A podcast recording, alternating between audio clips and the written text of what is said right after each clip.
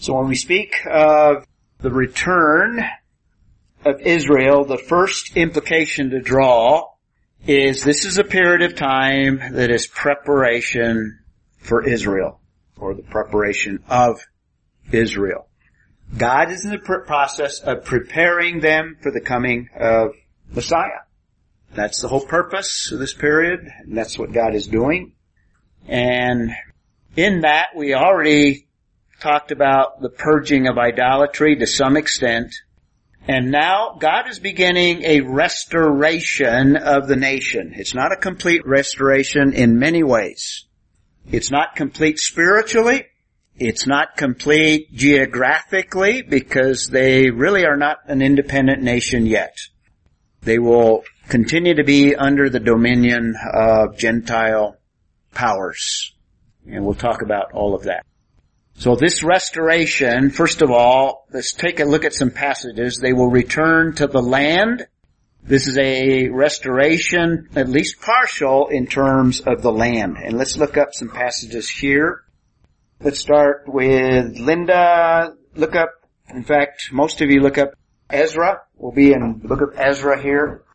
And I'll have you read the first four verses. Connie, chapter 2, look at verse 1, and then I'll give you a couple of other verses.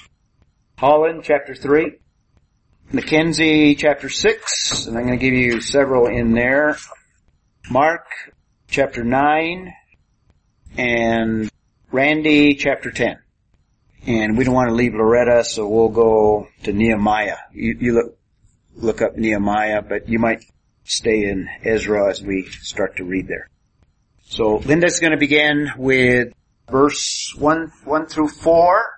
And as she reads, notice that this deals with the restoration of the land or the return to the land. You want to read those? Okay, in the first year of Cyrus, king of Persia, the, that the word of the Lord by the mouth of Jeremiah the Lord stirred up the spirit of Cyrus king. Okay, stop. And let me uh, do a couple of things there. Uh, explanation. Cyrus was predicted before Cyrus was even on the scene at all. Do you remember which prophet? Isaiah. And he predicts him by name that Israel will return under Cyrus. Okay? Also notice that in order to fulfill the words of the Lord by the mouth of Jeremiah, what's he referring to there? What does Jeremiah predict about the exile? Does anybody remember? 70 years. of captivity. Very good. Very precise. So it's in fulfillment of the end of that period of time. And uh, Ezra is telling us that point. And he gives us the time frame in the first year. This is history. And notice Persia, Medo-Persians have destroyed Babylon, so the children of Israel are no longer under Babylon, now they're under the next totalitarian power, the Medo-Persians. Keep reading. So that he made a proclamation all Thus says Cyrus king, the Lord, the God of heaven, has given me all the kingdoms. Notice that. God has given him all the kingdoms of the earth. We have the dominion of Gentile powers. This is the times of the Gentiles. God is orchestrating it. God is sovereign over history. Cyrus even acknowledges that. He's an unbelieving, non-Jewish king. Okay. And he has charged me to build the houses. Wow. Whoever is among you of all his God, and let him go up to Judah and rebuild the house of the God of Israel is the God of Israel. Keep reading. Oh. Verse 4. And let each survivor in whatever place he sojourns be assisted by the men of his life with silver and gold, with goods and beasts, besides free will offering for the house of God. Okay. So he makes a proclamation for the children of Israel to go and return back and to the land. Return to the land. Yeah, and he's going to support it. And God is in it. Let's also read uh, chapter 2 verse 1, which is kind of continuing story. Uh, Connie? Now these are the people of province from captivity exile. King of Babylon, king of to Babylon, turned to Jerusalem and Judah, each to his own town. Okay, and then he gives a list of them and the numbers, very specific numbers. Now skip to same chapter, read 64 and 65. Okay, so the whole company numbered 42,160, besides their 7,037 servants and and they also had 200 men and women singers. They had 736 horses, 245 435 camels, 6,700. Okay, so very precise down to some of the animals. Did you get that, Loretta? That God counts even the animals. So this is this is still under the context of returning to the land, return of Israel. Also, as we already saw from the first verses there, there's going to be a rebuilding of the temple that is financed by the Persian Empire. And Holland, you want to read the first three verses of chapter three? Now when the seventh month came, and the sons of Israel were in the cities, the people gathered together as one near Jerusalem. So they've already arrived in Jerusalem. Then, jo- uh, then Jeshua the son of Jozadak and his brothers the priests, and Zerubbabel the son of Shealtiel, and his brothers arose and built the altar of the God of Israel to offer burnt offerings, as it is written in the law of Moses, the man of God. Okay, so the beginnings of the temple.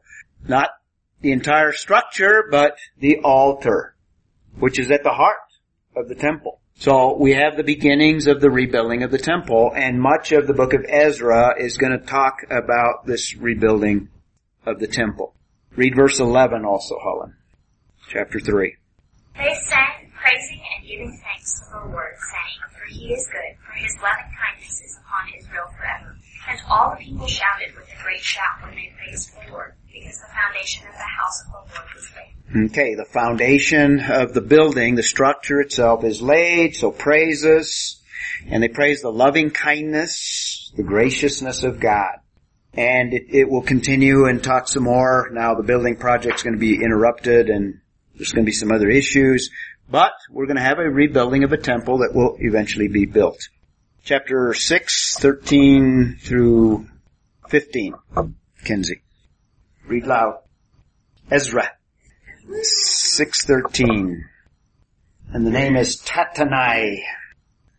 And according to the word sent by Darius the Chetanite, the governor of the province beyond her That's good. And their associates did with all their diligence what Darius the king had ordered.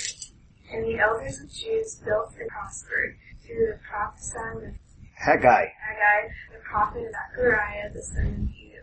They finished their building by decree of the God, and by the decree of Cyrus and Darius, and Artaxerxes king. And the house was finished on the third day of the month Adar, in the sixth year of the reign. Okay, so there's the completion of the building of the temple. Now they had some interference that they had to deal with, but basically the temple got built. And what this is, is a restoration of the central part of their worship surrounded the temple. So they have returned to the land. We have the restoration of worship. Also read 19. On the fourteenth day of the first month, the returned exiles kept the Passover. Okay, so they kept the Passover all the way back to Moses, who instituted the Passover. So we have a restoration of worship, and on a timeline, we have the end of Judah, about probably 586 is the last deportation there, on the timeline there. We have a 70 year exile and about five, what is it, 536 I believe, we have the beginning of the restoration for my exact dates. So 605, that's when Daniel was taken, first deportation. We have the fall of Judah, 586. So there's my date, 536, the first return under Zerubbabel that we looked at. That was the beginning of the book of Ezra. And 516 would be the date for the completion of the temple. So, and we have time frames given to us in the book here. The next stage here is after Israel is in the land now, or at least some of the Israelites, some of them are still dispersed.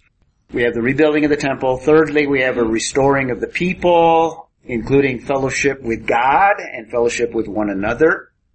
And that begins with a right relationship with God as a result of sacrifices and a restoring of sacrifices in the temple. And for that, we have uh, chapter 9, 1 through 4. Get that, Mark?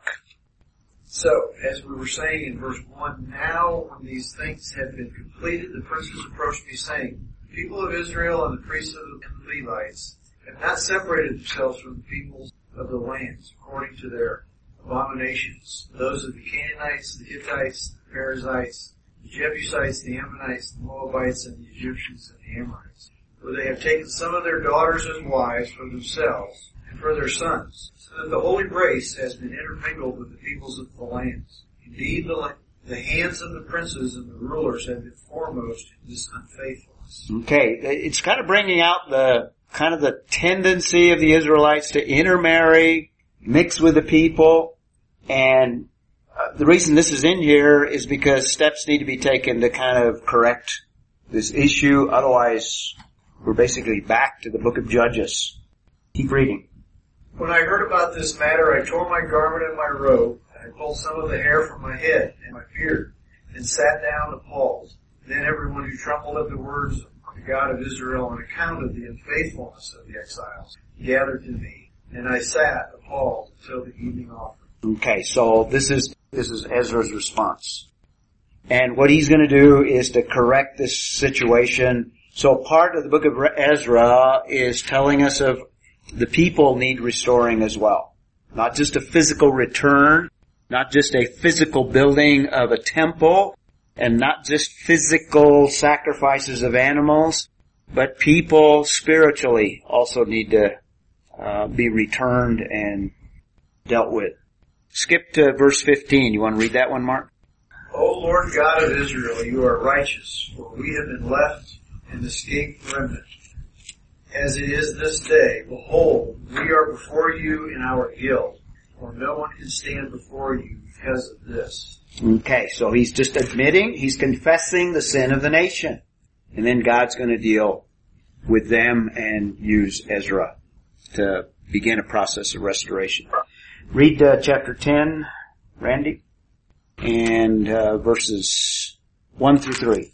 Now when Ezra had prayed, he confessed and cast himself down in the house of God.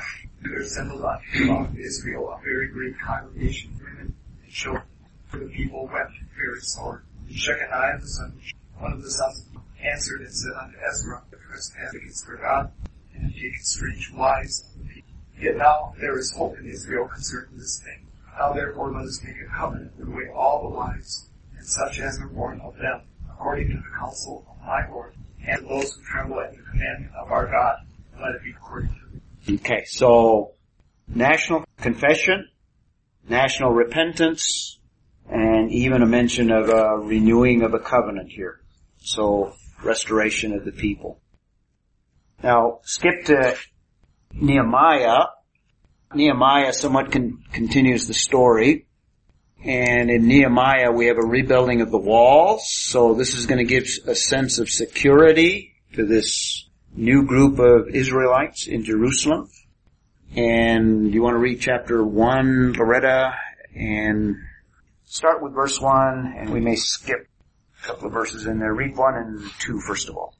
The words Nehemiah, the son of, how do you pronounce that? Hakaliah, Hakaliah. Now, it happened in the month of Chislev, Chislev in the twentieth year while I was in Susa, Mhm. Susa, Susa, the capital, that Hananiah, one, Hanani, Hanani, Hanani, one of the brothers, and some men from Judah came, and I asked them concerning the Jews who had escaped and had survived captivity, and about Jerusalem.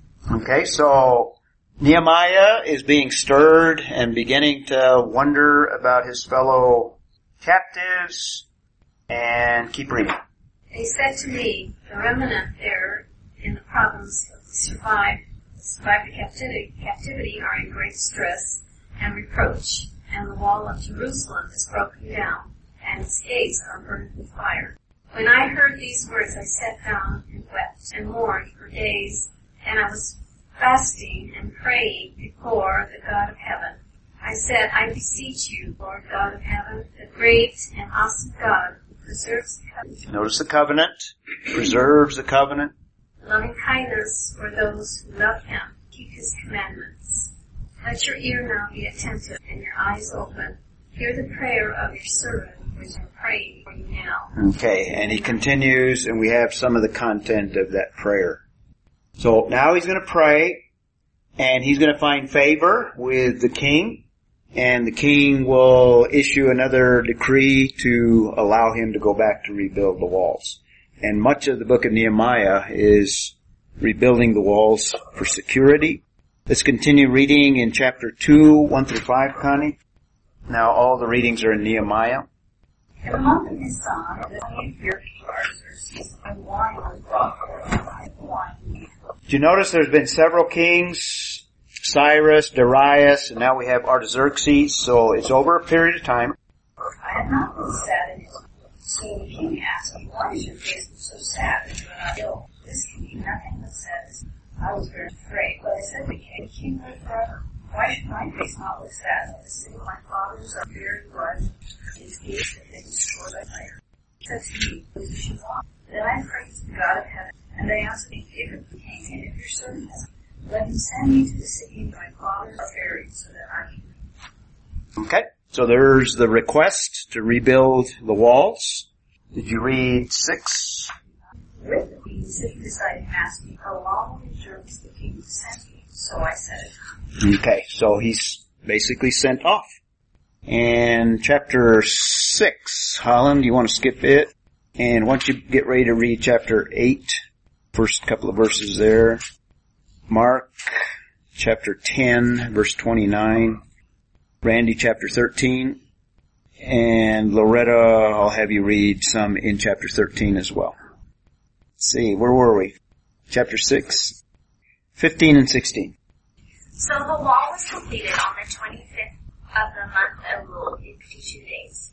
When all our enemies heard of it and all the nations surrounding us saw it, they lost their confidence, for they recognized that this work had been accomplished with the help of our God. Okay.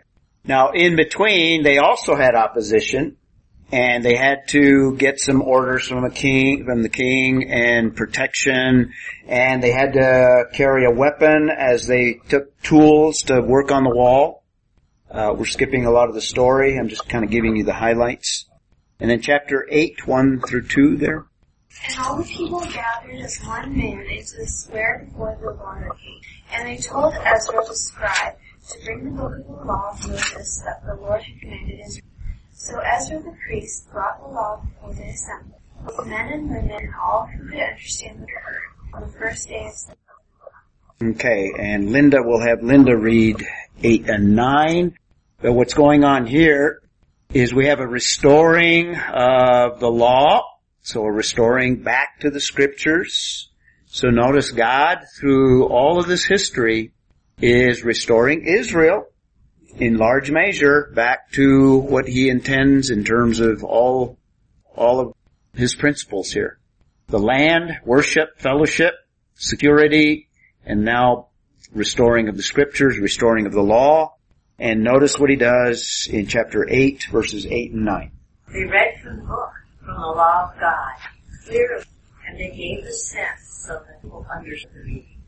And Nehemiah, who was the elder, Okay, first of all, notice there's three things in there in terms of the law.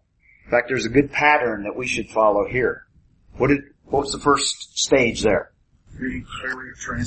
Reading reading the scriptures. So he's reading the scriptures. Now he's reading a Hebrew text. So what does he do next? Well, not, not yet. There's a stage in between. He translates. So he's got to translate into the language of the people. They, they are not speaking Hebrew anymore. So he's got to translate it into the language that they know. So this is what every Bible teacher should do. He ought to read out of the original text, Greek and Hebrew. So all of you need to learn Greek and Hebrew. And then you need to translate it. That's what we're teaching the Greek students. Translate into English. And now the third thing is what? Give the sense, or what is that? That's. That's exegesis and exposition. That's explaining, but before you can explain it, you have to understand it yourself. That's exegesis. And there's a whole course that we offer, actually a series of courses on exegesis. Learning the languages, exegeting the text, and then expounding it. And that's what Ezra's doing. Read verse 9. Nehemiah, the governor and the scribe, and the Levites said to all of you, This day is holy to the Lord your God. Do not mourn or weep, for all the people. This day is holy to God. Do not mourn or weep, for all the people wept. They heard the word. Okay. Why'd they weep? Because they were sinners and they saw how they were violating it. Well, he's basically saying, get your lives together. So we have a return to the land, to Israel, rebuilding of the temple, restoring of the people, rebuilding of the walls, and restoring of the law. And we're going to have a renewing of the covenant. That's 1029. You got that one, Mark? Are joining with their kinsmen, their nobles, and are taking on themselves a curse and an oath to walk in God's law, which was given through Moses, God's servant, to keep and to keep and to observe all the commandments of God, God our Lord, and His ordinances, and His statutes. Okay. Now the covenant is mentioned there, but what are they talking about? Mosaic law. In other words, the commandments of Moses. So a renewing of the covenant and unfortunately the restoration is only partial because the people are still sinners and the last thing that I got here, but there's still a lot of sin and we have examples of a lot of that sin here. And Randy, we won't read all of these, but why don't you read six and seven, skip to 10, and we'll have Loretta read 15 and 17 through 18. Six through seven first. But in all this time was not I at Jerusalem. The two and thirtieth year of Artaxerxes king of Babylon came I under the king, and after certain days of being I came to Jerusalem and understood and I came to Jerusalem and understood of the Eliashib There it is. did for Tobiah, preparing him a chamber in the courts of the house of God. Okay, the evil, and read uh, 10. And I perceived that the portions of the Levites had not been given. The Levites and the singers who did the work were fled unto the sea. Okay, so they're not supporting the Levites. They're failing in that area. 15, Loretta. In those days I saw in Judah some who were treading wine presses on the Sabbath and bringing in sacks of grain and loading them on a donkey, as well as wine, grapes, figs, and all kinds of loaves, and they brought them in Jerusalem on the Sabbath day. Okay, so a violation of the Sabbath, and basically 17 and 18 kind of explains more of the violation of the Sabbath. Instead of reading that, skip to verse 23, because we have a different sin there. In those days I also saw that the Jews had married women from Ashdod, Ammon, and Moab, Moab. So intermarriage, and if you read on, it just describes more of that. So we have all kinds. We have evil. We have violation of the Sabbath, uh, lack of support of the Levites, intermarriage. So sin is going to persist. So it's not a perfect setting, and you see a desperate need for regeneration. Honey. So how long is this from when they all had to give up what were married with, begin the restoration, to now when they're starting to intermarry with not very long. Remember, well, here's our timeline here. The end of the exile is 536. The temple is completed in 516. The second return, this one is under Ezra, 458. So here we have time, what is that? 40 years, 42 years between the temple of completion, temple completion. So it didn't take long to fall back into sin. So we have a, a, third return under Nehemiah. So the book of Nehemiah is in the time frame of 445 BC. So these are the events that we're talking about in Nehemiah. And the close of the Old Testament canon, which we don't have in Nehemiah, but uh, the last book of the Bible is 415 to give you a time frame. Does that give you a sense of the time, your question? I have a question, Ray. Uh, we're reading on the returning were to, to marry and intermarry. Are these within And I think in Israel we read, been read, and here it says they were marrying out of their, Right. Well, you, you had that in Ezra, you had that in Ezra as well. Intermarriage in Ezra, and you have it again under Nehemiah. Also, it's the same situation. Yep, they didn't, Oh. didn't learn, didn't learn their lesson. Oh, I see. So that's basically Old Testament history uh, to the end of the canon, and then you have a little over 400 years of silence before John the Baptist, the next prophet. So that's the history. That's the kind of historical background there. But it's also part of Israel's preparation. God is attempting to purge idolatry. He's restoring the nation, as we just looked at and now we're going to have prophecies and and things relating to Israel's final history. Turn to the book of Daniel. I want you to notice this is a very important passage. Most of the passages that we've looked at have been historical, but let's look at Daniel for an interesting passage that's in a prophetic book, but it predicts more history, more of Israel's history. In fact, it's going to predict the final years of Israel's history. So let's take a look at Daniel 9 verses 24 through 27. But before we look at it, first of all, chapter 9 verses 1 and 2. We probably ought to read these two verses. Linda, we'll start off with you. We won't overlook you. You're sitting too close to Lana and Lana we don't want we don't want her, read, her to read out of her Ukrainian Bible. Chapter nine, one and two. Daniel. Okay, in the first year of Darius, Darius, the son of Ahasuerus, by descent of Mede, who was made king over the realm of In the first year of I, Daniel, perceived in the books of years that, upon the prophet, must pass before the end of the desolations, Okay, so what Daniel is doing, he has read Jeremiah and he's thinking, hey, Jeremiah says that the exile is going to be 70 years. Daniel's still in exile. He is close to the end of those 70 years. So he's thinking, this is the context. He's wondering and he's thinking and he's praying and God's going to be pleased to say, okay, this is what's next. And he's going to lay out the rest of Israel's history. And Daniel gives us a glimpse of the rest of world history. So if you want the rest of world history, don't go to your UNM textbook. Go to the book of Daniel. Let's also read, uh, Connie read chapter 9 verses 20 through 22. I was speaking and praying. So he's praying, this is Daniel, confessing sin of Israel. I.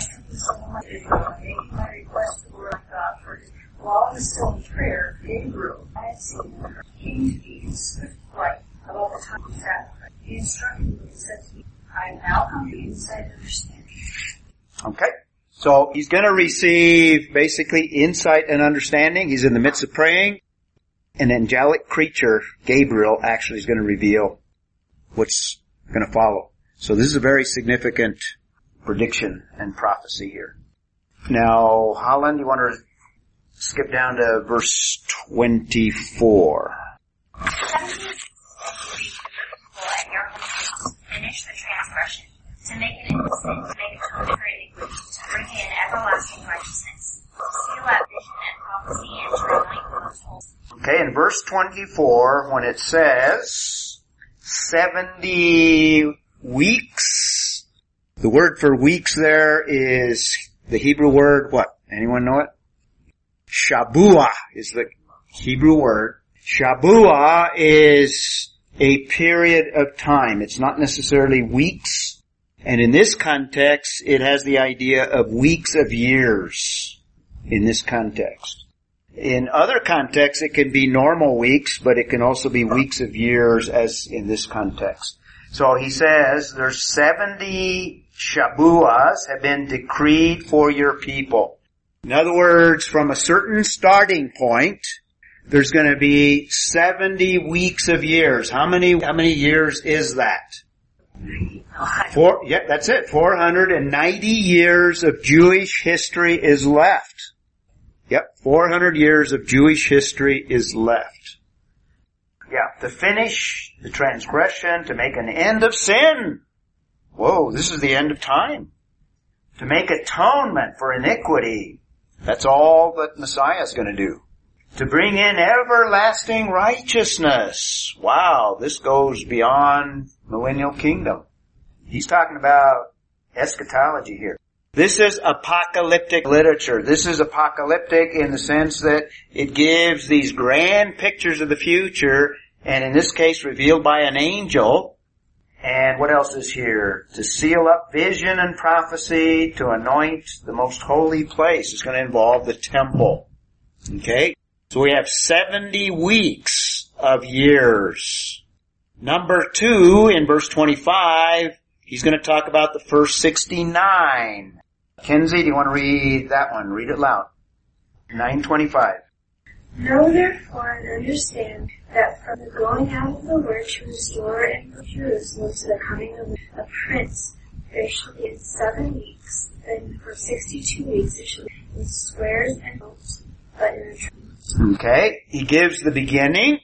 It's going to be from a decree.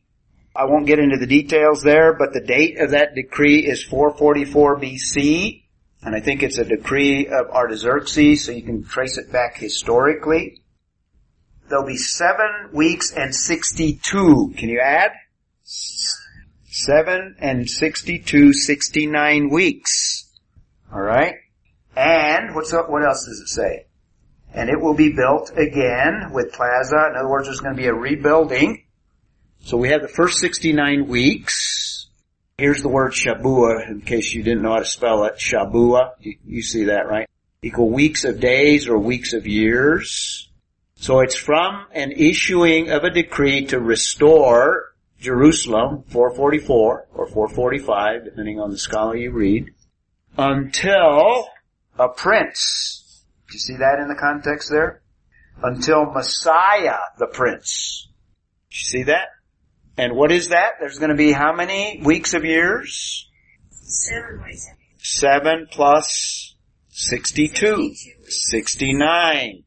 And, and calculations have been made, including leap years, and some work, can't remember the writer, the main scholar here, who came up with the precise dating from 444 BC to 33 AD, Messiah the Prince, such that the calculation works out to Palm Sunday before the crucifixion.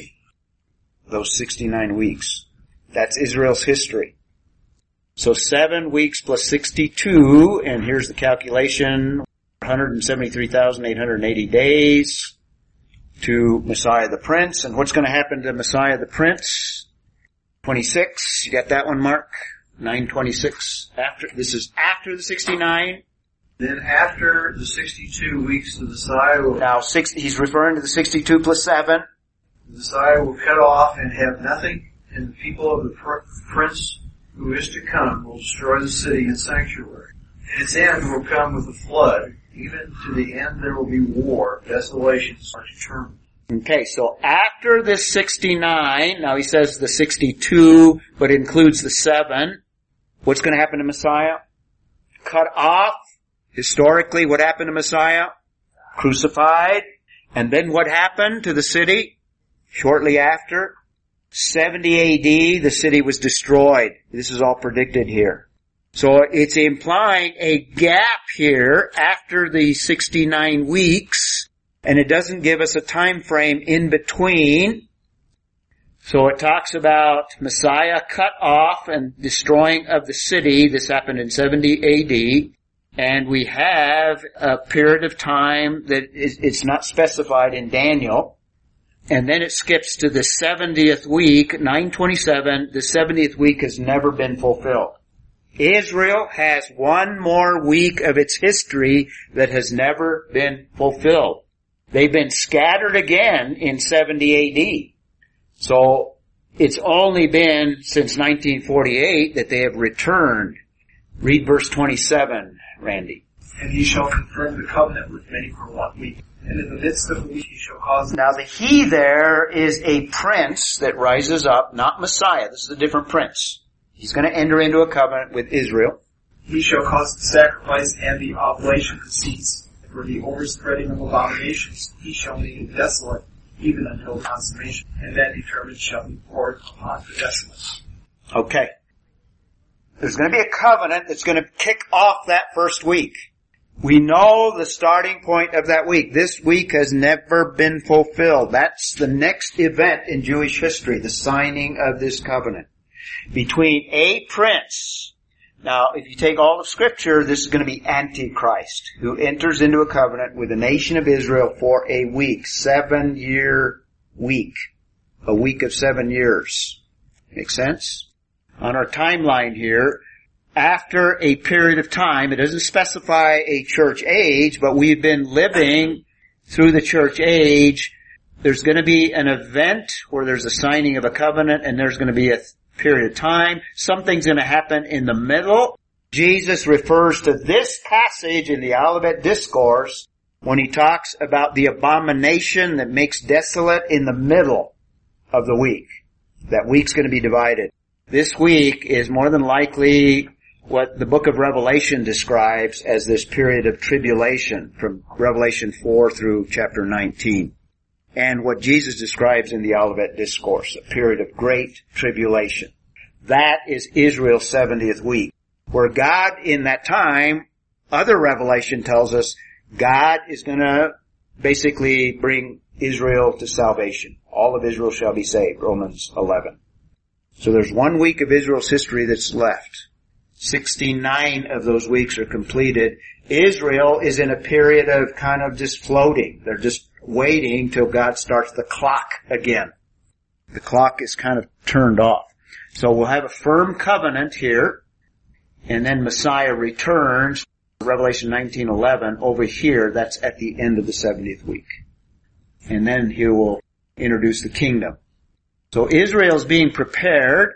We have the closing of the, the Old Testament canon. We talked about the Jewish diaspora. So that's the preparation of Israel. This kicks off, and Daniel is also going to predict in another vision the beginnings of the times of the Gentiles. Chronicles tells us a little about this, and, in fact it interprets Second Chronicles 26. And he said, O Lord, the God of our fathers, art thou not God in the heavens? And art thou not ruler over all the kingdoms of the nations? God is sovereign. He's ruler of the nations. Power and might are in thy hands so that no one can stand against thee. You need to keep that verse in light of God allowing Gentile nations to rule. God is still sovereign over the nations. We've been saying that. So, Daniel predicts all of these empires. This is that vision that Nebuchadnezzar has. He envisions the Babylonian, we won't look at those passages, but, but Babylon conquered Israel and took them into exile 506 and to about 538. On a timeline here, there's Babylon, 586 beginning, there's the Babylonian Empire, in that period of time. Then we have the Persian Empire, and we read some of that in Ezra and in Nehemiah, 539 to 331.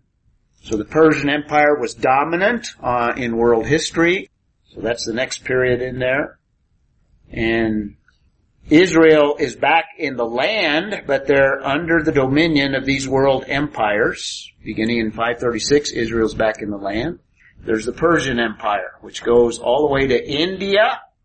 From the Mediterranean to India includes all of the land of Israel, all of Turkey, part of, uh, what would that be, Macedonia up there, all the way to parts of Russia, all of Egypt, Medo-Persian Empire. And then from 334 to 63, beginning with Alexander the Great, we have the Greek Empire that conquered the Medo-Persians. So we have Greece. There's the Greek Empire, and again, all the way to India, to the east, all of Asia Minor.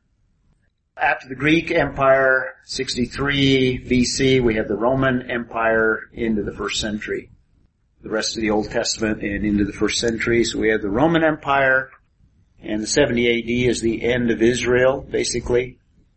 And in 1948, we have the reestablishing of the nation of Israel. Notice we have a gap of time here, so it's out of scale there. Daniel also sees a revived Roman Empire at the end of the age. And these are all Gentile world powers that dominate over Israel. And then we have the second coming where everything changes. That's that arrow there.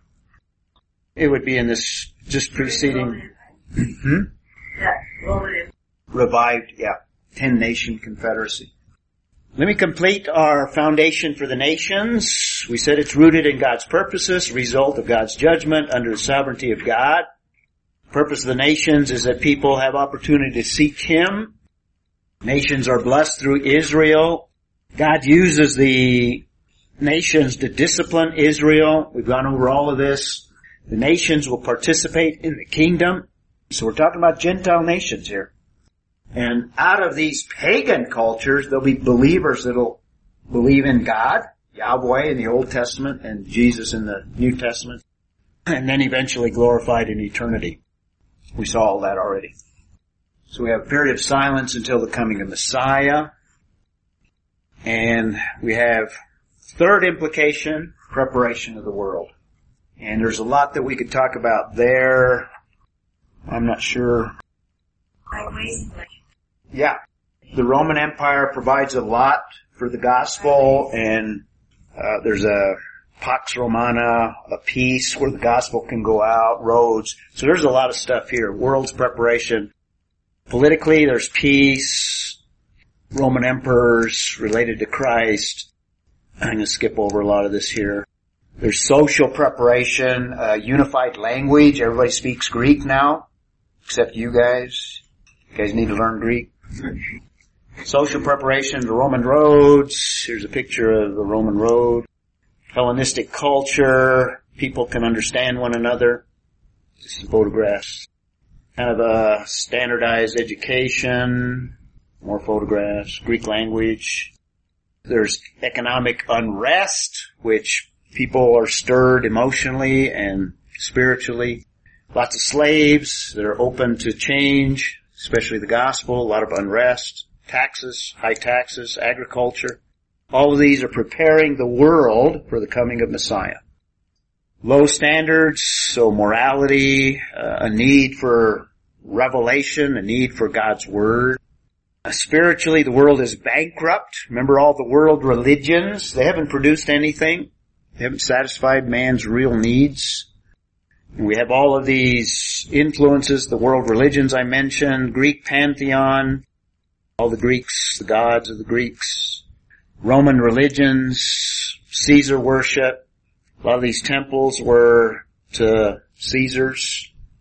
Philosophers, there's some evidence that as we kind of skipped over when I was talking about the world religions, that even the Greeks were probably influenced by the the Jewish culture and the Jewish wisdom and Jewish thought, such that Plato, Aristotle, and all those guys, much of what they came up with was necessarily original. I think a lot of it, some of it came from Jewish thinking. So, but there were philosophers, but philosophy didn't satisfy. There were all the mystery religions that existed as well. The occult was alive and well. Demonism, occultism, Satan worship. All of these were present preceding the coming of Messiah. So all these kind of prepared the world for Jesus Christ, such that when he arrived, even Judaism was inadequate, such that Galatians 4, 4 through 5, but when the fullness of time came, God sent his, forth his son, everything was prepared, born of a woman, born under the law, so that he might redeem those who were under the law, that he might receive the adoption as sons. Fullness of time, in other words, God prepared the world. In fact, all of the Old Testament is an anticipation of this day, coming of Messiah. All of the Old Testament. All of the Old Testament is foundational to the coming of Messiah. And I hope to have demonstrated that. So our foundation for history, it begins with the Creator. We talked about the priority of the biblical events throughout this course. It's all under the sovereignty of God. It's the purpose to glorify God. And the purpose is purpose of restoration. Not only man involves the spiritual world, world history, Number seven, it's a focus on Israel above, over the nations, but nations are not neglected. And this is comprehensive history. You need the spiritual dimension. Our closing thought, the grace that is bestowed toward Israel is extended to Gentiles, to us as well. And that's your foundation for all things. Bravo. Thank you, Grace. Went a minute over. Sorry about that. That's still new. Ah, yeah. For a critique. Yeah. Okay, let's have Mackenzie close in a word of prayer for us. You want to do that? I'll leave that up there so you can copy. Dear Lord, thank you so much for this day and for uh, this time you've had in class. Thank you for allowing us all to be here. And please help us have a really good rest of the Amen.